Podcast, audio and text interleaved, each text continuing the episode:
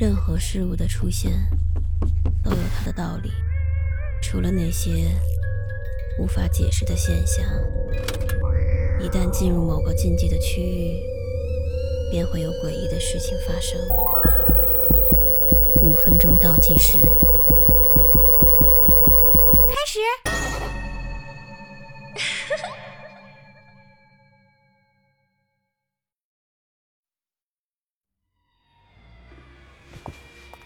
思思，妈妈去顺路探望一下医院的同事，你在楼下等我一会儿，我很快就回来，然后咱们就去吃饭，好吗？我没有答话，无奈的点了点头。我不喜欢去医院，每次闻到消毒水的那股味儿，我都会觉得一阵阵的恶心。到了医院之后，我在楼下的院子里。无聊的到处溜达，走到后院的时候，突然下起了瓢泼大雨。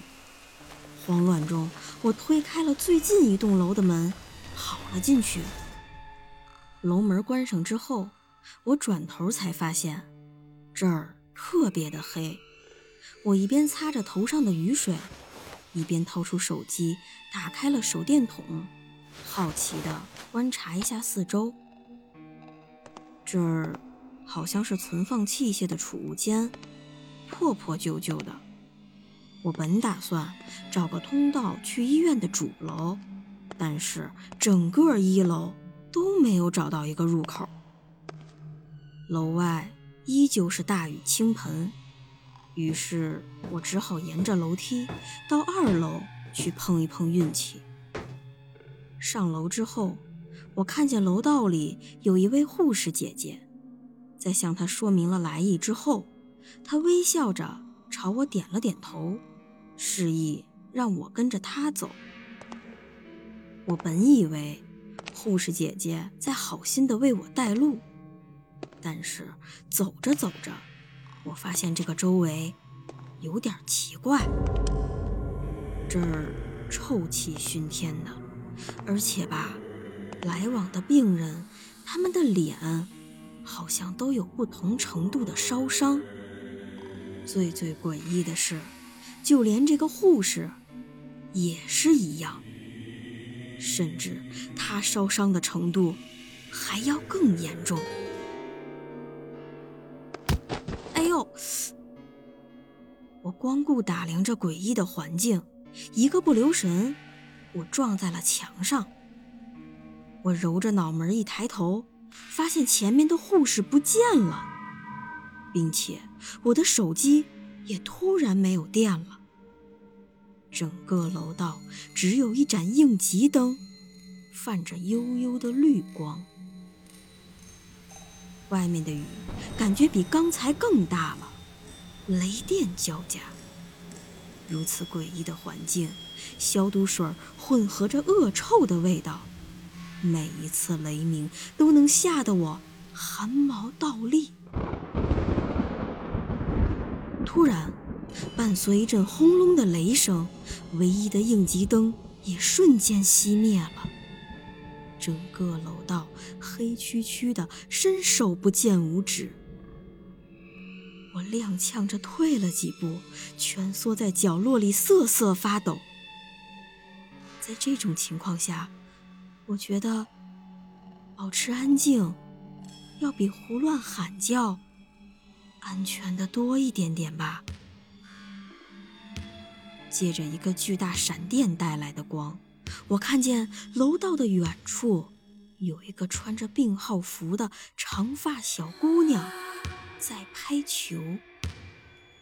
紧接着，第二道闪电到来的时候，我看到。病人们正从各自的房间里走出来。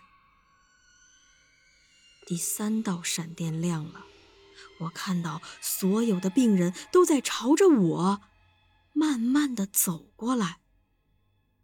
领头的就是那个长发小姑娘，我看不清楚她的脸，但是我能闻到越来越重的焦糊味儿。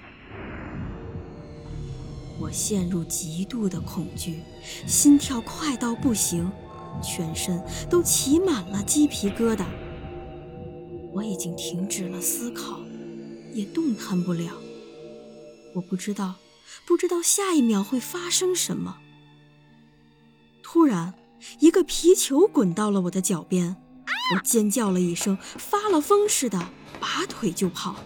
由于找不到出口，情急之下，我顾不得想太多，从就近的一个窗户直接就跳了下去。我摔倒在了院里，抬头一看，那群病人聚集在二楼的窗口，呆呆地盯着我。雷雨还在继续，如释重负的我松了一口气。眼皮一沉，便晕了过去。当我再次睁开眼睛的时候，眼前一片模糊。我意识到自己应该是躺在一张病床上，身边的不远处坐着一名护士。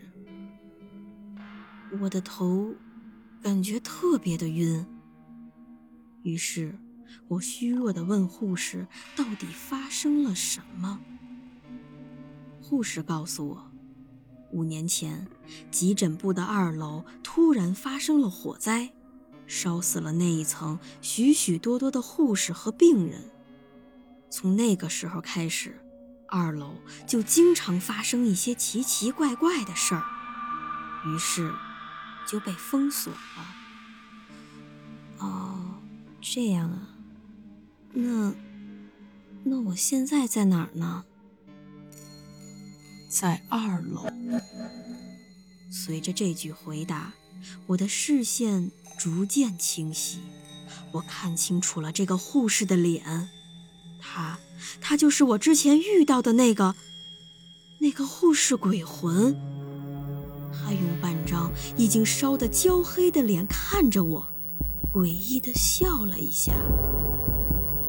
我的心跳一下子就快了，想要叫喊却说不出半个字。